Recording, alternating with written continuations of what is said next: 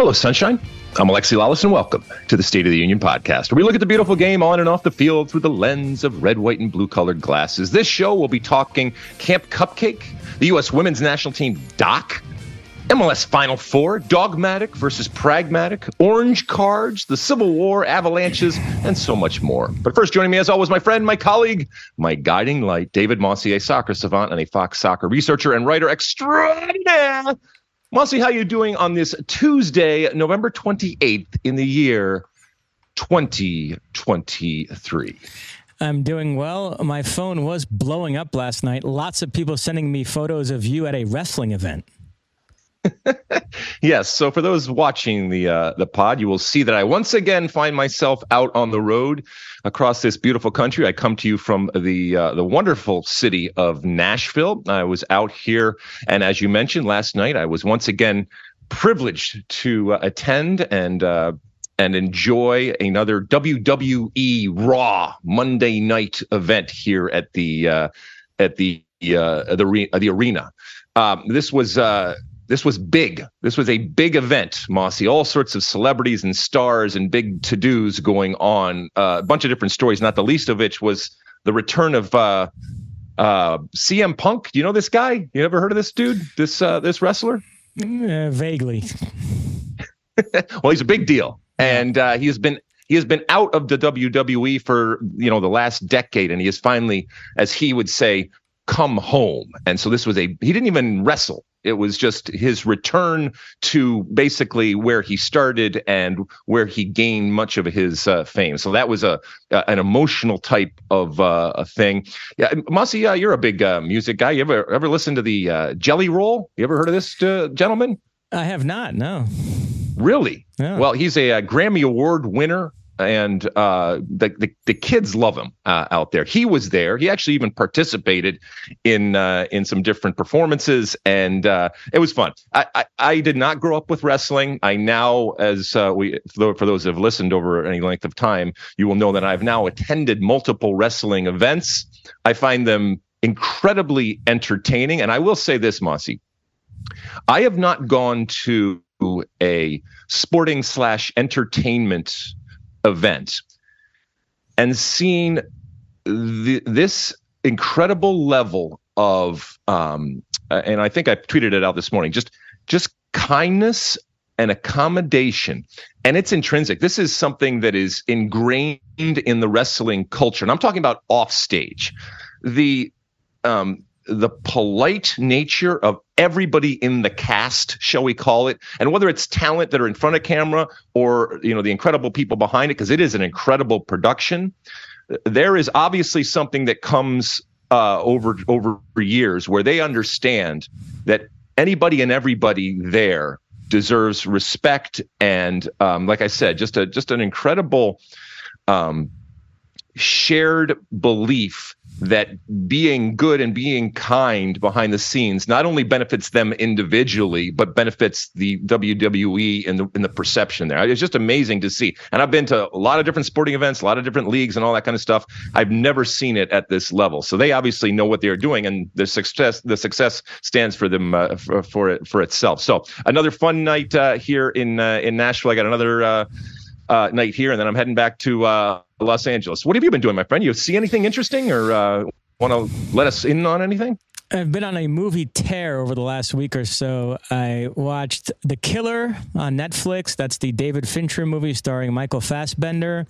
I then went to the theater to see Ridley Scott's Napoleon and also Maestro. That's uh, Bradley Cooper's biopic of uh, Leonard Bernstein. Wow, awesome! I love that. I was with uh, our our uh, friend and colleague uh, Clay Travis at the wrestling event, and he's a huge, huge history buff, and I'm right there with you because I am knee deep into get this, and, and I completely found it randomly as I was scrolling through uh, Amazon Prime. I think it is. It is a 48 episode, half hour episodes, but 48 episode deep dive into the Civil War. Uh, and it's literally a professor, I think his name is Gary Gallagher, I think he's a University of Virginia pr- professor. And this must have been done back in the 90s. And they literally set up a camera in the back of a lecture hall, basically, and just had this guy go to town. And he is amazing. He is you know, it is very much like a lecture or a TED talk type of thing. There are some, uh, you know, kind of uh, um, accompaniments when it comes to visuals and stuff like that. For the most part, it's just him talking about it. And he is a savant uh, when it comes to the Civil War. And he just goes through it before, during, and after. And so I am knee deep in that. I love it. And then from a documentary perspective, uh, there's something on Netflix called Buried. And it's about the 1982 Alpine Meadows avalanche.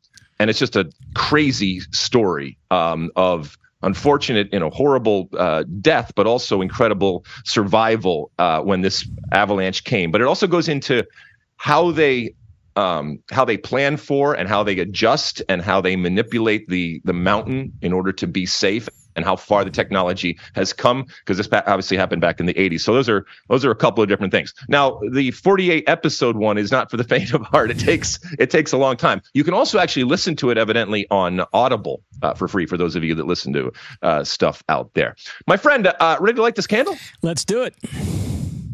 All right, where do you want to start? Uh, the U.S. men's national team making news. They have announced their first match of 2024. They will play friendly against Slovenia in late January in San Antonio. This match occurring outside the FIFA window, so it'll be a mostly MLS based squad. So this is you know affectionately known as camp cupcake and for those that you know maybe are just coming to the game or coming to the uh, the show this is a historic camp that for the most part involves players that um, are either playing in MLS because obviously the season is not happening, or can get away from their teams if they're playing in Europe. And oftentimes that's because they're not playing or they're being released because they are not of importance to that uh, to that team. So as we said, for the most part, it is you know kind of a month. There have been players that have come out of this camp that have gone on to star. Uh, but traditionally, it has been held in Southern California, obviously with the weather, and then culminates with um, a game. Oftentimes, it's not a very glamorous game. It's you know a, a Canada here or there, and oftentimes, to be quite honest, the actual games are not that that interesting. What I think is more interesting for people is to see who gets called in, if it is relative to things that have happened recently, or if this is a long term type of project when it comes to what's going on here. The interesting thing about this cup, Camp Cupcake is that, as you mentioned, Mosse, it is it is being it is being moved to San Antonio in a very small venue. Now, I don't think that necessarily means that you that that they can't sell out or or at least sell tickets to a bigger venue, but that it's not being that it's not happening in uh, in uh, in Los Angeles, um, and they are going to San Antonio. And the U.S. has been to San Antonio uh, years ago, but I think that this is part of them trying to find other markets.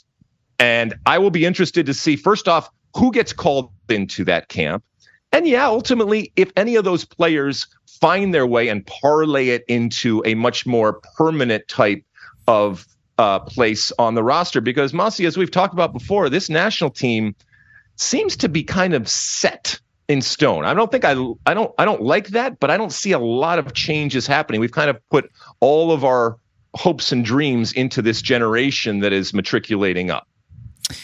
Yeah, remember the last U.S. squad only contained one MLS player, Miles Robinson. So Greg Berhalter does seem to be phasing out a lot of the MLS guys. I don't think it'll be the Walker Zimmerman, Jordan Morris, Cristian Roldan types. Uh, it sounds like he's going to call up a younger team with an eye towards the Paris Olympics.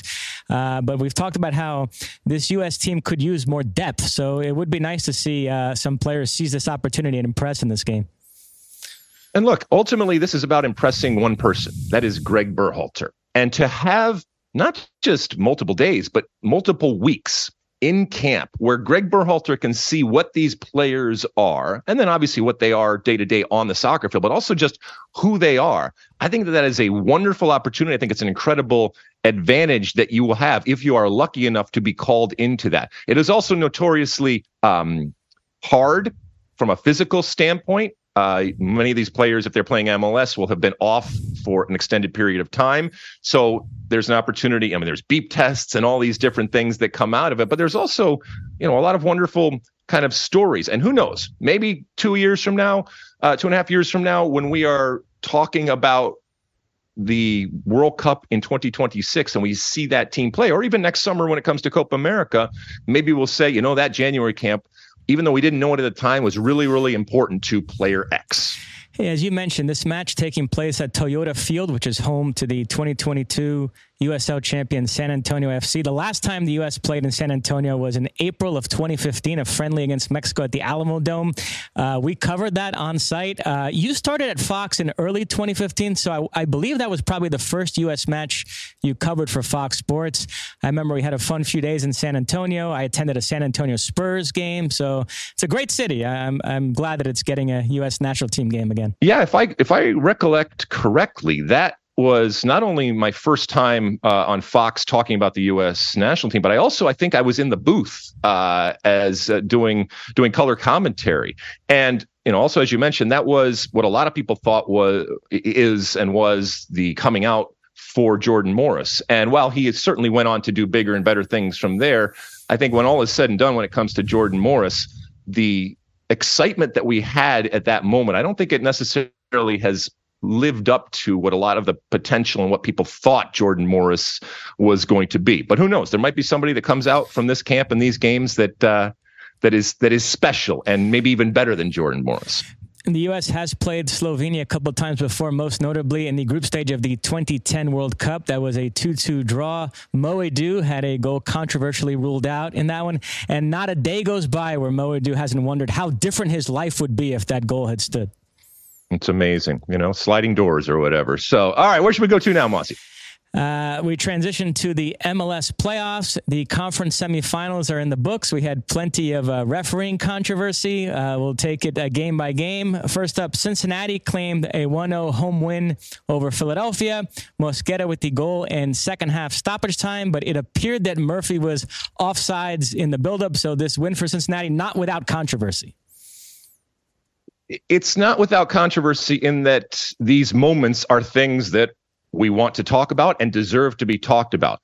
That's uh, Cincinnati on the day one should not be a surprise. They were the best team through the uh, uh, through the year, and they are the Supporters Shield winners. They are flying. They have the MVP in Acosta, and so that shouldn't necessarily be a surprise. But if I look at this moment that decided the game as the, as the goal in the moment and now that having looked at it time and time again it's offside. And we as viewers were not given any other angle. And if VAR had another angle that's fine but it should have been shown to us so that we know what the decision ultimately um, or how the decision ultimately was was made because it it looks offside. And we know that the lines can play strange strange tricks on you. And what looks completely off. When you actually put those lines out there or have the angle on the camera uh, it can show something completely different. But it was uh, it was kept on. Still bad defense ultimately. But uh, if i am if you know if i'm looking at it i'm saying hey that's a big problem. Listen, if forced to choose between how MLS does offsides and the Premier League, I would choose MLS. I don't like the exactitude that the Premier League applies to it, but I do think MLS goes a bit too far in the other direction. There's this reluctance to chalk off goals, which means they take the clear and obvious concept to a farcical degree. If you showed that play to 100 people and didn't tell them what the original call was and ask them what the outcome of that play should have been, all 100 would say offsides. But because it was called a goal, then we get into this thing where nobody's arguing he was on, but people are looking at different angles and trying to make the case that it was close enough that it then wasn't clear and obvious. And to me, you've kind of lost the plot there. I mean, the point is to get the calls correctly. So I do think Philadelphia got burned on that one. And and this is another example of how if and when you were to I guess return or regress to a world where there is no VAR. And there's plenty of people that I that I know and that I respect that say, I don't want VAR anymore. I want to return to that. We've said that the trains left the station, but if and if you were to do that, here's another example of immediately we as TV would be showing this and saying, "Well, this is ridiculous. This is horrible. This is a uh, a complete farce." That they weren't able to get it, and here, clear as day in front of it, is video evidence that they that they got the that they got it wrong. And I don't know. Uh, I, I, I again, if it was if it was a situation where Cincinnati was completely equal to Philadelphia, and Philadelphia was completely in the game. And Philadelphia had their opportunities, and they certainly have a, a reason to be aggrieved here. But I think ultimately Cincinnati certainly was better, a, a better team through the season, and ultimately on the day, I think Cincinnati uh, was better. Now, you've been known to drop some big takes on X, formerly known as Twitter. And did I see you say a couple days ago that you think this should be it for Jim Curtin in Philadelphia? He should move on to bigger and better things? Uh, listen, I have so much time for Jim Curtin. Uh, I think he is an incredible coach. I think that he is an incredible person. But, you know, and I, I equated it with that scene in Good Will Hunting where Ben Affleck's character turns to his best friend and knows that he is potentially destined for bigger things. And it almost hurts his friend that Will Hunting is still there. I, I look at Jim Curtin and what he has done at Philadelphia, and by their own admission, less is more type of strategy. And I don't want to see him in Philadelphia anymore because that is how they go about their business. And I'm not saying if it's right or wrong, but Jim Curtin, I think, is better than that. And I want to see him in a more challenging situation. But also, I want to see him in a situation where he is given more and can maybe cre- uh, create more. And we only have Jim Curtin uh, at Philadelphia, which is incredible. But yeah, I mean, and and look, I know that there are so many different things behind the scenes when it comes to players or coaches and decisions that we all make relative to what's best for not just of ourselves but our family and our life that has nothing to do necessarily with kicking with kicking the ball and I completely respect that. So I know I'm being selfish in this take that I'm I don't want to see Jim Curtin with Philadelphia. I want to wake up like Ben Affleck's character and turn on Philadelphia and not see Jim Curtin there because I know that he's gone on to bigger and better things. And that for me is what I care about the most because I think he can, as good as he is, I think he can be even better. You mentioned uh, Lucho Acosta winning the MVP. Cincinnati is like Silence of the Lambs, sweeping all the awards, and they're now one step closer to becoming the ninth team to win the Supporters Shield and MLS Cup in the same season. Uh, the other matchup in the East, Columbus claimed a 2-0 extra time away victory over Orlando. Ramirez and Cucho with the goals in extra time. By then, Orlando was down to 10 because Schlegel got himself sent off late in regulation. Uh, the crew moving on to the conference final. So all roads evidently lead to Ohio. So congratulations to uh, Columbus, uh, Wilfried Nancy and company over there. Uh, and this was, I think, uh, comprehensive, I shall say. The better team won. And not only that, I think the better team went into Orlando. Uh, and yes, they benefited from a red card, but still they were uh, better individually and I think better collectively and deserved this thoroughly. This was not a smash and grab by any stretch of the imagination. And so, uh, you know, again, you know, right now, by the way, for a uh, what's the uh, what's the thing that Ohio State does? I haven't even brought up the Ohio State Michigan thing yet, but what it's a uh, everyone against Ohio or whatever. Well, nobody's against Ohio. Everybody's going to Ohio. It is a it is the place to be right now when it comes to Major League Soccer and when it comes to soccer. And no matter what happens, we are going to have an MLS Cup in uh, in Ohio. Uh, moving on to the Western Conference, LAFC with a 1 0 away win over Seattle. Denis Bouanga with a sensational strike. My goodness. Uh, when when Denny Bouanga got this ball out wide, and it's all of this space. Everybody's getting out of their seat. And you think in this moment that Seattle has this has this down, that Roldan over there is going to track him down. And he's got an extra speed and the directness and ultimately the ruthlessness with which he pushes this ball ahead, gets into space, and then the technical ability with his right foot to curl that into the uh, the far side. I mean, it is it is something to behold. And you knew it because uh, you you could see it you could see it materialize in front of you with all of the space opening up, and they didn't look back. And then they needed to defend. And again, playing up in Seattle, not easy on that artificial surface. By the way, Chiellini um, also started in this game. On artificial surface. I think uh, they said was the first time or the second time that he has played on an artificial surface.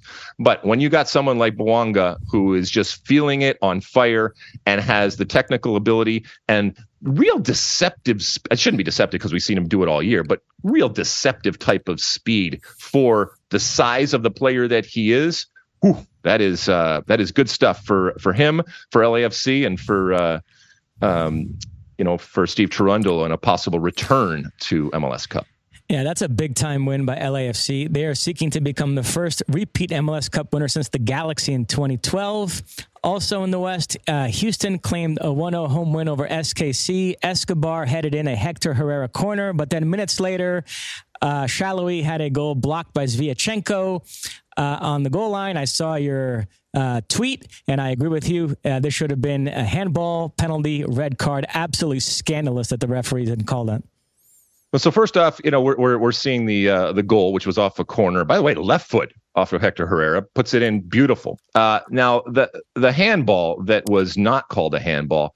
I, I again, I watch and I play the game as if if it touches your hand or arm, it's a foul. Okay. I know from a, a law perspective that is not necessarily true.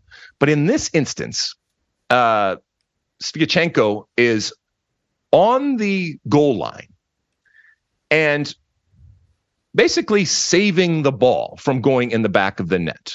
And it's it, for me, this was a no brainer. Now, this gets into the interesting question and concept of a natural position.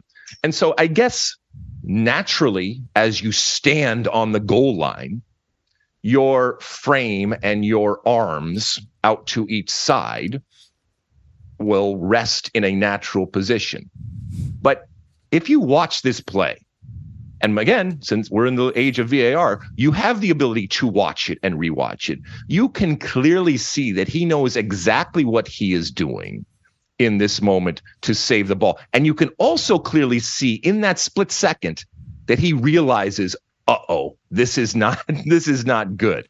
And he got away with one there. And again, I would feel much more aggrieved and, and angry about it if Sporting KC was a better team.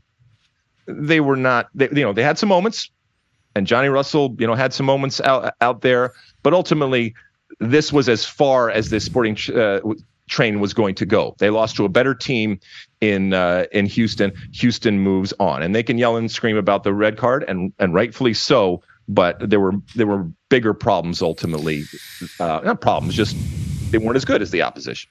Yeah, not since Torsten Frings and Hugh Dallas have I seen such a blown handball decision. Houston, uh, one step closer to becoming the fourth team to win U.S. Open Cup and MLS Cup in the same season, and the first to do it since the Galaxy in 2005. So the conference finals are set. Uh, it'll be Cincinnati hosting Columbus, LAFC hosting Houston. We have another podcast on Thursday. We'll dig into the games in great detail. But any preliminary thoughts on these two matchups? Well, so first off, know, again, congratulations. I, I think he is getting the kudos and the recognition, but uh, I'm just going to keep heaping it upon Ben Olsen for what he has done. And again, a Ben Olsen who, before his move to Houston, was looked at as a, you know, we're going to talk about pragmatism later on in the show, but as a pragmatic, for lack of a better word, raw type of coach and yet he has, because I think of the environment and the talent that he has, turned this Houston team into a really interesting, dynamic, creative, attacking, and dare I say, even romantic type of team. And again, those are not words that we in the past have so associated with Ben uh, with Ben with Ben Olsen. So that's uh, number one. Number two, you know, this is going to be, as you mentioned, teams that uh, either defending champions or already have won when it comes to Houston with the Open Cup, but also Hector Herrera and Carlos Vela, you know, and what they have meant, what legends from El Tri and from Mexico have meant to MLS right now coming up against these others. So I think there's a lot of storylines uh, going forward, and I think it's going to be fun to see both of these teams. One that we already know is elite, and one that in very short order has, at least for this season, uh, stepped into that elite status thanks to Ben Olsen and all of the work that uh, they have done. That is it. All right, let's take uh, let's take a quick break. When we come back, we'll take a trip around Europe. Don't go anywhere. Okay, welcome back. Let's take a little trip around Europe. Um, where should we start? Over there in Italia? Yes, we had a top of the table clash. Juventus hosted Inter. It finished 1 1. Both goals in the first half, Vlahovic and Lautaro Martinez. This result keeps Inter two points ahead of Juventus. Uh, Sean Sullivan has it the other way around in the rundown. He's struggling to juggle married life and his career. Uh, Timmy Weah is still out injured, but Weston McKennie started and played all 90 minutes. Well, that's good for uh, Weston McKennie. And and again, we've talked about it over the last uh, of the last months about how fortunes have changed for Weston McKennie and and what his last year has been. And you know, he's got an incredible knack to figure out multiple positions, which makes him valuable. But also, I think you're seeing, and and sometimes Mossy, even I, uh, I fall into this trap.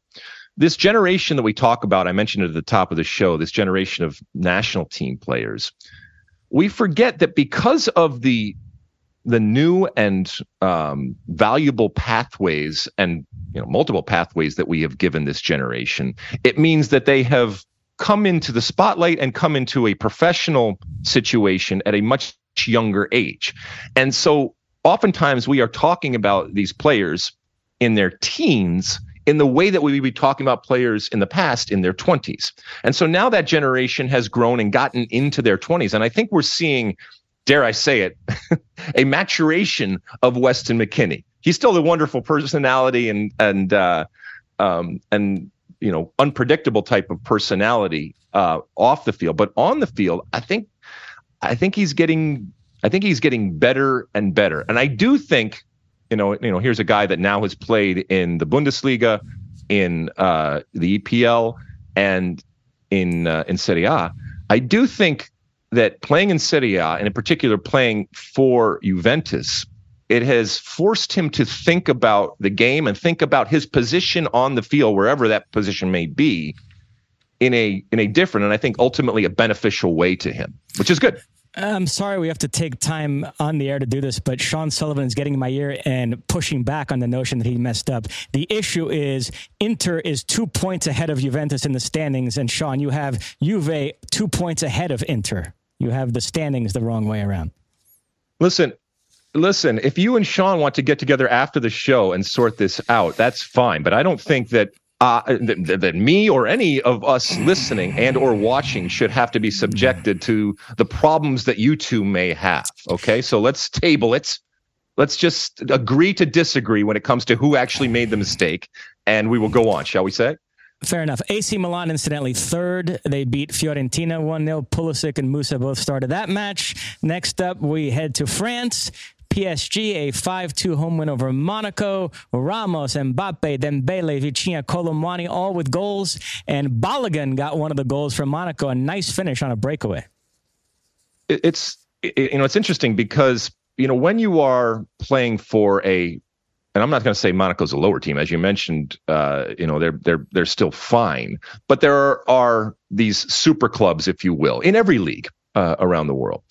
You want to kind of put your best foot forward because even though people aren't sitting on the sideline with a, a, a contract, the reality is that if you put on a good show and if you star, playing for what is considered a lower, lesser type of team against one of these super clubs, it can resonate. And you never know who's watching, either on the sideline when it comes to the coaches, either up in the stands when it comes to uh, the leadership of some of these teams. And for every player, whether it's Balogun or anybody else, you want to go up the ladder. You want to pique their interest. You want them to look at you and say, man, this guy just took us apart um, or at the very least, this guy was really, really good on a team that's not as good as our team.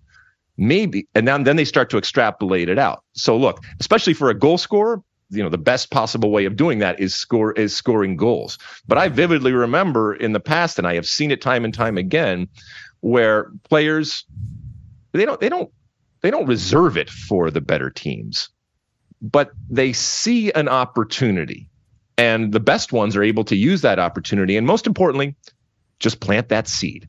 So when it comes time to looking around at what are the options out there, that seed hopefully is sprouted and produced a recollection in the decision makers that say, you know what? I know this guy and I remember what he did and maybe I'll take a chance on him. I know that's a long, maybe drawn out, uh, you know, look at just a goal, but it's important for someone like Balogun and the national team ultimately. Uh, the big one in England, uh, Man City and Liverpool played to a 1 1 draw at the Etihad. Haaland scored in the first half his 50th Premier League goal in 48 games, but then Alexander Arnold equalized late. Nunez and Pep got into it at the final whistle. Uh, Arsenal finished the weekend in first place, and I do think they're very, very good, but this felt to me, City Liverpool, like a clash between the two best teams. Do we ever find out what the clash was? Speaking of clashes, what the uh, what, what what they were getting into and screaming and yelling? Uh, After the game, Nunez claims that the uh, city coaches were doing a lot of chirping throughout the match, so that's why he went over to Pep and mentioned something about it. And well, look to your point. Uh, you know, oftentimes we talk about the runaway teams when it comes to many leagues, including the the EPL. But if you're looking at what I mean, the top four teams right now. So if you throw in Aston Villa right there, two points separate all four of them. Um, that's awesome. I think that's awesome for the EPL. But to, so you're, to, but you are, you're you're saying that there's really just two teams, which is Arsenal and Manchester City. Or are you throwing Liverpool in there? No, no. I just said I think City and Liverpool okay. are the two best okay. teams. But okay. Arsenal. So you're throwing the number one team out. Yes, but I think Arsenal are very good too. They're they're third and not far off those top two. So I think it's it's kind of a big three this season. But I would rank it City, Liverpool, Arsenal. Um, and you're not uh, you're not having Aston Villa. I, I love them for top four, but not to challenge for the title. But I love what they're doing to Unai Emery. Fantastic. So, but so how can how, how can you not have them t- challenging for the title if they're two points back? Well, it's early enough in the season that it's all bunched up, but I think there'll be some separation there as the season goes on. Okay. All right. Cool. Uh, Manchester United with a 3-0 away win over Everton. How about that Garnacho bicycle kick goal? One of the best I've seen in a long time, huh? I mean, look, the the bicycle in soccer, even if somebody knows nothing about soccer, they know it because it it it resonates. Um, and you know, there's a reason why in Victory that is the pivotal moment of the film is a bicycle. It is, like I said, the ultimate moment of beauty and perfection. You know, the timing, the physical uh, necessity, all of that put together. And it is a, a beautiful thing to see. We've seen plenty of them that are, you know, not quite bikes and, or just half bikes or not really. And obviously this is re- uh, reminiscent of the uh, the Rooney goal. And, you know, the the technical ability that is required and like I said, the timing and the control of one's body is just awesome. And, you know, if he probably tried this a hundred times, it would it would happen once where he gets it all. And first off, just to get 100 opportunities, and we've seen the the eyes light up in players when they when it comes across and then you know they miss the kick or they bail out at the last moment or the thing goes up into the stands and stuff like that so this is something that will live on will always be associated with him and rightfully so because it is it's beautiful because it's pure there's at no point in that did you think that he was half-assing it or pulling any type of uh, of punch? Yeah, I agree. I thought of Rooney versus Man City right away. Also, Ronaldo against Juventus in the Champions League a few years back. And my favorite all time bicycle kick goal is Rivaldo against Valencia in 2001, especially when you consider the circumstances surrounding that match. But yeah, there, there's something about a well executed bicycle kick goal that's very exciting. Um, Everton fans protested their 10 point uh, deduction for financial fair play violations. Uh, this story has been, been interesting because everybody's looking at Everton and thinking, well, what does that mean for Man City, who have way are alleged to have committed way more violations. Everton getting punished first. It does feel like that scene in the movie Airplane where the guy with the machine gun walks right past security while the old lady gets grabbed. so, uh, but yeah. So, I mean, in light of this Everton story, are you now expecting Man City to have the hammer laid down on them? Well, so I want to make sure the protest of the Evertonians was not that they didn't break the law, right? or, or the rules. It's that if they did it, then everybody else not only has done it, but even you could maybe but they're making the case that not only everybody else has done it but they've done it even more so. And so if you're going to punish us then everybody should be punished right? Yeah that seems to be the gist of it yeah. I mean that is that is legitimate okay? Except in this case uh, in the everton case they were found. So the process happened and a decision was ultimately made. Um, that might indeed be the case when it comes to Man City and, and, anybody else out there, that a process will happen and they will have been found to have done equal or even worse things, and they should get punished. And so I, I completely understand. Uh, understand the uh, the protests going on. I think that they are worried, as a lot of people, I think, fairly could be worried that it's different treatment for different teams going forward. And so, yeah, I mean, I don't, I don't know what ultimately the answer is, but have you seen Mossy that you know Pep's talking about it, and there seems to be a much more open type of discussion when it comes to Man City about the possibility. Because normally in these situations, you say, no, we're not.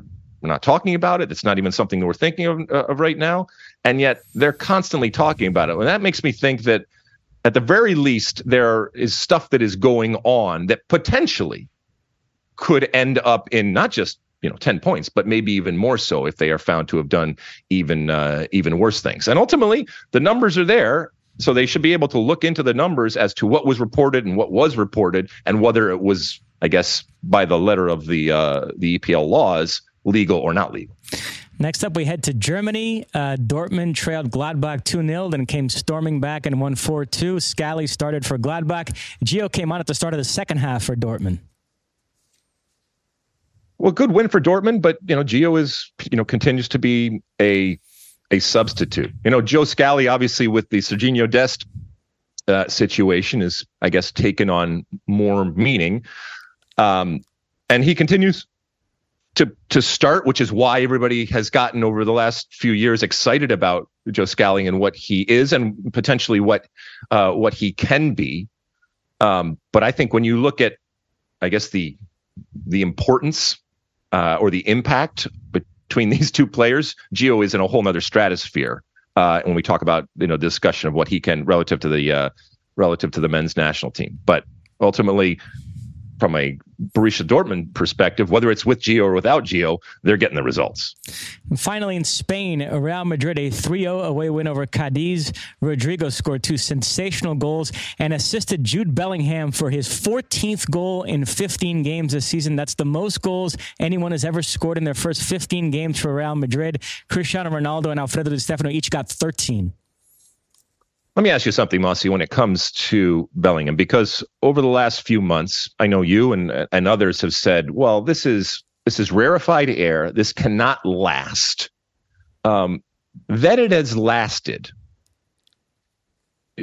Will you will you reassess the player, or will you just say you know it's lasted because it's still I, I don't I want to use I don't want to use the word lucky, but the way that it, that this player has been framed is that this is not normal. This is not typical. At what point do you and others look at this player and say, okay, this is, I guess, the new normal. This is the new typical of what he is. Or do you still feel at some point there's going to be this regression? And I know you wouldn't do this. You wouldn't go, oh well, I told you so, because it's gotten well beyond that beyond that point. So it's not just a blip. It's not just a, a you know a um, a a good vein of form that has finally come back down to normal. No, certainly with Real Madrid, we're getting to the point where this might be the new normal, and we have to talk about him as a prolific goal scorer. I do wonder if this is at any point going to carry over to England because we obviously have the Euros next summer. England, one of the favorites, but Jude Bellingham only has, I think it's two goals and 27 caps for England. So if they can unearth this Jude Bellingham on the international stage and have him become a prolific goal scorer there, then that takes that England team to a whole other level. I mean, but this is the age old uh, discussion, question, and challenge for national team coaches and for national teams is you have this template and you have this uh, database, if you will, of a player doing something, but they're doing it in such different circumstances, and obviously the league that they're playing in, even the position that they're playing in, and then the players that are around them. How do you replicate? As good as England is, it's difficult for Southgate or anybody to construct a similar type of situation in the England camp because they, you know, for the last couple of years, I mean, they're headed in the right direction. And you would almost have to kind of tear it down in order to accommodate this player. And yet there's player you know, there's few players on the earth that are doing what he is doing right now. And Real Madrid and Girona level on points atop the La Liga table. Uh, match day five of the UEFA Champions League is off and running. Games going on as we speak. We have another pod on Thursday. We'll recap all of that. Uh, Milan versus Dortmund. Gio starting on the bench for that one. PSG Newcastle. We've got Real Madrid Napoli. PSV Sevilla. Galatasaray Manchester United. So lots of big games. We'll recap them all on Thursday in our second pod of this week. Yeah, we're already getting news that uh, Gio Reyna is on the bench, and like you said, we will talk about all those different uh, different games. We, when this pod is over, we will be heading off here in Nashville and you back in LA to watch uh, watch those games. And uh, you know, we apologize that this pod is getting out a little bit later. Couldn't be helped with my travel schedule and everything uh, everything like that. But we're not going to go too much into the uh, the UCL here. Um, and uh, like we said on our next pod later on this week, we'll kind of wrap up what we have all seen. All right. Anything else, Mossy? That's it. All right. Let's take another quick break. When we come back, ooh, it's time for Ask Alexi. We got some juicy ones, I think.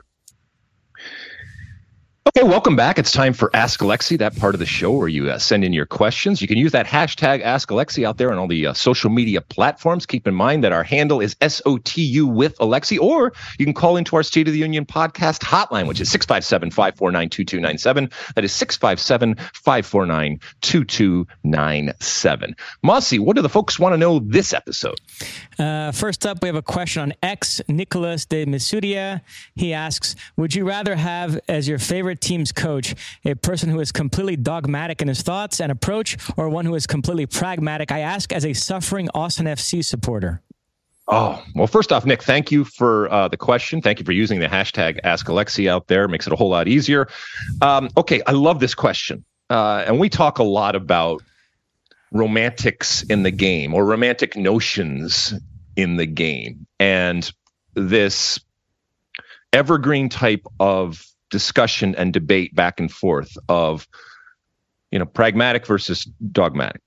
If i were to just answer it quickly i would say that i would want a pragmatic coach for the for the simple reason that winning trumps everything.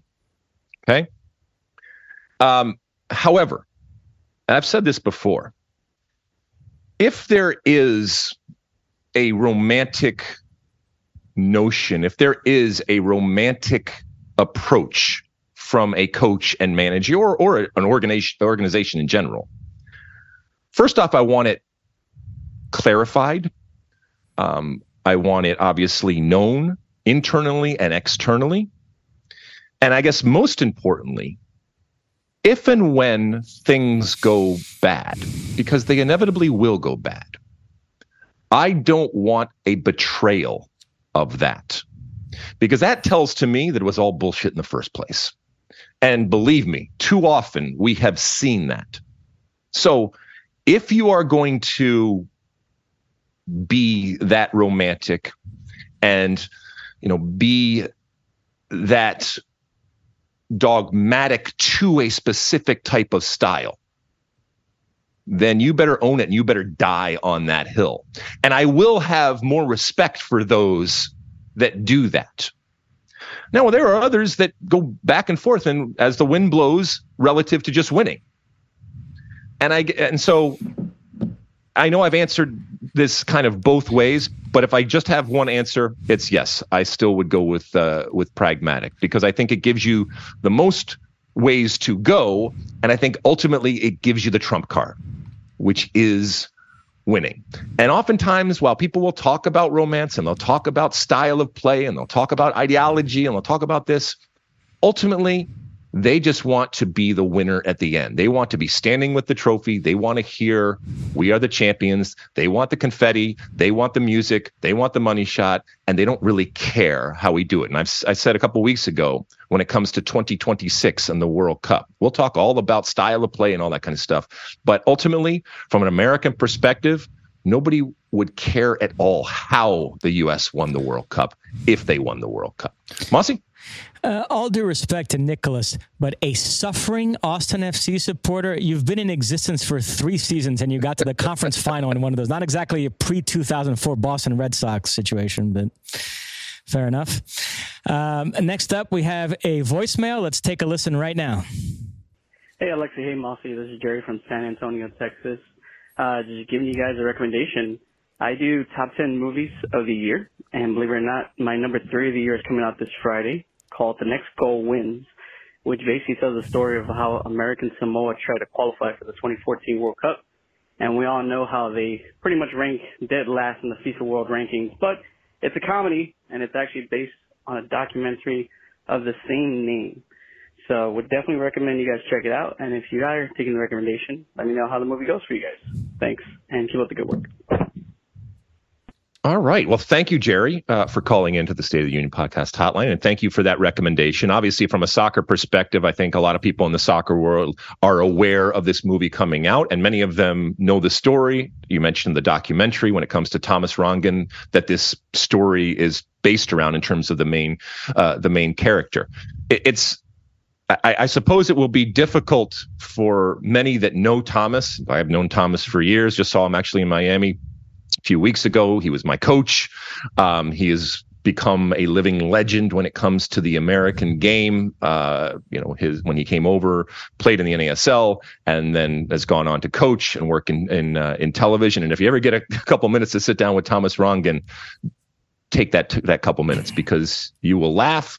Uh, and ultimately, I think you will be informed because of the incredible history that he has. So I think it's, I think it will be difficult for those like myself that know Thomas to look up on the screen and to see him portrayed. And we all know that Hollywood takes characters and they do things to them in order to make them as broad and as appealing. And oftentimes they don't resemble anything like the original uh, the original character. I'm not saying that that has been done, and ultimately I can I can appreciate a movie even though I maybe have a connection here or there, or I'm looking at it and saying, well, that's not true or that's not the real type of Thomas. I don't know ultimately how Thomas was portrayed, but that it is even in your list here as one of your top 10 movies, that's great. Um, I have read varying reviews of it, but I will definitely see it because the story is amazing for what Thomas did.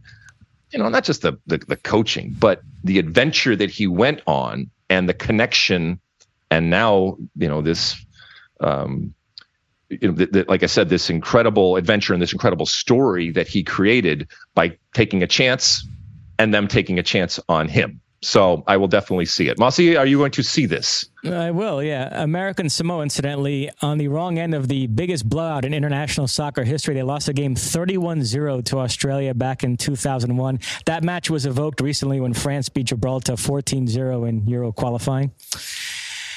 Uh, we have another voicemail. Uh, let's take a listen to that one right now. Hi, Alexi. Hi, Mossy. This is Smitty from Connecticut. My question is, is the whole Dest thing occupying everybody when the reality was there was only about 45 decent minutes over this last window uh, in two games against uh, a team that has players that are primarily playing in the Canadian Premier League and USL. Isn't this a real significant problem? And what is the solution to that problem? Thank you. Have a great day. All right. Thank you, Smitty uh, from Connecticut. I mean, I don't think that we glossed over the performance in these two games. And I also don't think that we were blinded by the fact that the US went on. I actually think, for the most part, whether it's us or anybody else out there, you know, we did look at these games. And yes, there were troubling moments, but perspective is also necessary. And, you know, while Trinidad and Tobago isn't a great team, and the U.S. losing to Trinidad and Tobago. At this point, I guess it's to be expected given our our history. I guess our recent history, but in general, that should be concerning. But that doesn't preclude the U.S. players or team from going on and doing and doing great things. And I don't think that the Dest situation, I, which I think we rightfully talked about, um, I don't think that that should not have been talked about, and I don't think that that gives cover to Greg Berhalter or to this team about what was a very underwhelming window. And you can add up the minutes however you uh, however you want, but just in general, this window was was not good, and yet they are still going on. And maybe this goes back to that question that Nick asked us about, you know, pragmatism. Um, ultimately, they got the job done. But I hear what you're saying, Smitty, in that is that enough now as we look towards 24 and Copa America, and then as we look towards 26 and the World Cup? Is it just enough to get the job done, especially against a team that you are superior to in Trinidad and uh, and Tobago? And not only to to not well, you got the job done, but in getting the job done, you lost. And again, that goes back to you know I, I want people that win and win consistently, but you didn't look good even in the win that you had, you didn't look good. So yeah, I, I, I I think we're all I think we were all concerned with this with this window and it puts that much more pressure going forward over this next 6 months on Greg Berhalter but it's all just pushing it's just kicking the can down the road to the summer at Copa America in which case he has to do something big with this team and we have to see something different we have to see an evolution and ultimately whether it's Smitty or anybody else out there for Greg Berhalter to continue at the end of Copa America you have to feel, all right, we're heading in the right direction. You might not like Greg Berhalter, and some people are never going to like Greg Berhalter. But I, at the very least, I would hope if things go well for Greg Berhalter and and his team over the summer, that you are left with a feeling that says that's different than this past window that that feeling that you have, but says we are heading in the right direction, and I'm good with continuing on with Greg Berhalter. That's it. All right. Thank you to everybody for all the different questions. And like I said, whether it's uh, the voicemail on our hotline at 657 549 2297, or whether it's your Ask Alexi questions out there on X or any of the other uh, social platforms out there, send them on through because uh, we enjoy them and they uh, um, they get us to think in uh, in different ways. So thanks to everybody there. We'll take another quick break. When we come back, it's the end of our show, and I'll give you my one for the road. Okay, welcome back. It's the end of our show. Uh, at the end of each and every show, I give you my one for the road. Mossy, have you heard about the orange cards that are uh, being rumored to be uh, looked at when it comes to FIFA uh, going forward? And for those that may not know what this is all about, um, we have long talked about the possibility of adding an intermediate type of punishment. Obviously, we have just a foul that's called where there's you know, a foul, but nothing happens individually to a player. But then we get into a yellow card or a red card. And the difference uh, and the, the space between a red and a yellow is vast, but there's nothing that fills that space. Mossy, you know what we're talking about? Have I laid it out correctly? You have, yeah. And I find it very interesting. Okay. So the orange card orange card possibility would also be in tandem with a possible penalty box, sin bin type of punishment. So you get a yellow card, you get a yellow card, right? Um, not good, and certainly worse than an actual foul uh, or a foul where you get nothing. But then, as a player does something else, is there a color and a intermediate type of step that we could use so that the game is not drastically changed because we all know we've all seen it. We've seen it in the referee's face, we've seen it in fans' face, we've even seen it in the plan's face where that red card by the letter of the law needs to be brandished or is not brandished because of the severity of a red card. We all know that a red card fundamentally changes the game, just in terms of the numbers, but also in terms of the mentality. And it changes the entertainment experience for fans in the stands. So I think that if this comes to fruition, I think that this is going to be looked at, unlike maybe VAR or some other th- things that have happened in the past. I think that this has the potential to be um, sh- not just not just not just change the game, but fundamentally change the game in a positive way, because ultimately. I, I want to do things that are better for. I'm not talking about player safety. That's obviously paramount. But people that are watching the game, I don't want to cheat people out of good soccer. I don't want to cheat people that have paid money in many instances of a full experience of the game. And part of a full experience is having full teams, is having players out there that you want to see. And because there's such a huge distance and gulf between a yellow card and a red card, and the severity is so dramatic with a red card, having something in the middle, but also with the recognition that it's not just a card that's thrown out there. There is an, a punishment attached in the form of a penalty box, in the form of a sin bin where there is a time where the opposition does get an advantage. I think this is a no brainer. I think that this can be implemented. I think it can be implemented with, you know, there's going to be pushback, but I think it's going to be limited in terms of the way. Now, the devil's in the details, we all know, and this is very preliminary, but this has been talked about for a long time. And I think it would be beneficial to the uh, to the game. I think I think if you ask any referee, they would love to have something else. In the same way that a judge who looks at the law in front of him or her and says, "I have to give this. This is a mandatory type of sentence." Uh, but I wish that I had something in between. And oftentimes, by the way, in the law, in the law of the land, we do have many different things. You know, whether it's involuntary manslaughter or you know and murder and all the different things that we have in between. But in soccer it's feast or famine. It's either one side of the spectrum or uh, or the other. And so i think that this would be something that i would be in favor of. And i look forward to seeing more of the details as, as we get going. Mawson. Yeah, as you know, I'm a traditionalist, but I don't hate this. Uh, in fact, I even wonder about it replacing the red card and maybe doing away with the whole concept of a team having to play a big chunk of a match uh, down a man. So, yeah, I'll be curious to see where this all goes. No, no, no, no, no. So you're that would be like the American football version where somebody gets kicked out of the game, but you still play with the same amount of players.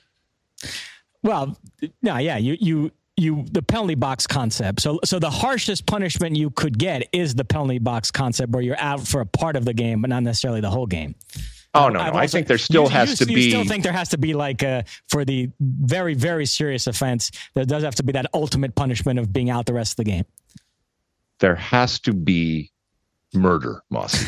there has there has to be there has to be a life sentence, death sentence, whatever you want to call it, okay? But the ultimate sentence where no, you are no longer you do not have the privilege to continue to play in this game because what you have done is so egregious. And we are going to take you out and for the rest of that game you are going to be punished because you are your team is going to be punished because you are not going to play yeah i do i don't i i no i don't agree with you there Fair enough. All right. Anything else, Mossy, before we uh, before we go? Uh, one last thing. We mentioned earlier that on Saturday the Columbus Crew won. Uh, another Columbus, Ohio sports team suffered defeat that day. I am just curious, how is your wife coping with this one? So the good news was that um, you know, the, well, the bad, I guess the bad news to your point, my wife, a huge Buckeye fan, was that the Buckeyes lost. But the good news was um, I I was not yelled at for anything for the rest of the day uh, because she proceeded to not talk to everybody for a long time. She takes it very very seriously, and the f bombs coming uh, again around the house as this went on, and you know it's it's interesting. I was with like I said I was with Clay Travis who does a lot of college football. He says that the Buckeyes now only have like a 1% chance of going to this final four. I was under the impression that it was more because on their record, the only loss of the year is against Michigan, which we know is going to be ranked in the top uh, in the top four here. Um, and so my wife, you know, at the expected cheaters and you know all that kind of stuff, given what's going on with Harbaugh and all that, all, all that. So, um, but I I was proud of her because she popped out of it eventually and was um, back to the land of the living and not screaming and yelling uh, going forward. But she was not happy, and she she definitely has thoughts that could last a full podcast about the situation between Michigan and Ohio State. Now, on the topic of college rivalries, I mentioned during the break we were talking off air that I spent some time in Westwood recently, which is UCLA, and I had a lovely time there. Aaron Schechter, very defensive, got in our ear talking about how superior USC is, and it's the much better college experience. So that USC UCLA dynamic, it is very heated. But you have been to Westwood, right? We've established this, right? I mean, you've been to the the the the, the, area of Westwood. It's not your first time that you've ever been to Westwood, right? Uh, correct. Yeah. Okay, I, good. So, so I uh, I I have a, a Westwood story. Many many years ago, playing for the Galaxy, we finished uh, and uh, we we won the I can't remember what it was called back then. It's now called it again, right? The Concacaf Cup or whatever. So we were the champions of Concacaf, and the celebration took place in Westwood. I cannot remember the name of the place. All I remember is that the the bar but bars were really low and there was like seats but like low seats almost like you were in vegas playing video poker or something like that. Cobi Jones organized this, and you know he is a UCLA alum, proud UCLA alum. So we went to Westwood, and we had, uh, as far as I can remember, a really really good time celebrating that. But uh, Westwood Westwood is fine. USC, the area of USC is is fine too. I am, uh, you know, I am agnostic. I I I love both of these great institutions. Um, we were told, although you have to take a car and go up to Pasadena if you are a football fan of the Bruins, as opposed to playing on campus and just walking to, uh, I guess, what would be the Coliseum if you are a, uh, a Trojan. Go ahead, Mossy. Yeah, from, from a sports perspective, it basically breaks down. UCLA is a great basketball school. USC is a great football school. When you're walking around Westwood, you stop and think, wow, this is where Lou Alcindor and Bill Walton, John Wood, and people like that once walked around. While USC, it's, you know, O.J. Simpson, Marcus Allen, etc. I love you, Mossy. All right, listen. One, one, uh, of my, one, of my, favorite ever moments is when we tried to poke fun at Aaron once about USC's greatest ever football player being O.J. Simpson, and she gave this kind of blank stare, and it dawned on me: not only is O.J. Simpson the football player before her time, but O.J. Simpson the murderer is as well. She has basically no recollection of that whole deal, so it, it meant nothing to her that we brought up that name. Well, you know, so now we've mentioned. Well, that, at least we know who Jelly Roll is. Yes. Uh, so I'm gonna I'm gonna you know fall on that one. That's uh that's what we have. All right, listen.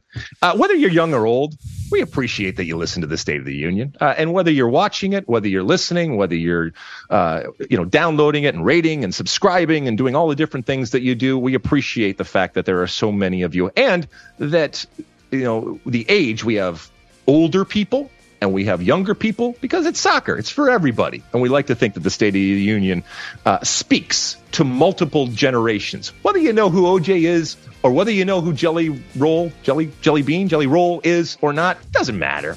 Just listen to the State of the Union. We will be back again uh, later on in the week. Enjoy your soccer. Uh, I will be back from the great uh, city of Nashville, so I will be in studio with my good friend Mossy. We will talk to you again then. And until then, and as always, my friends, size the day.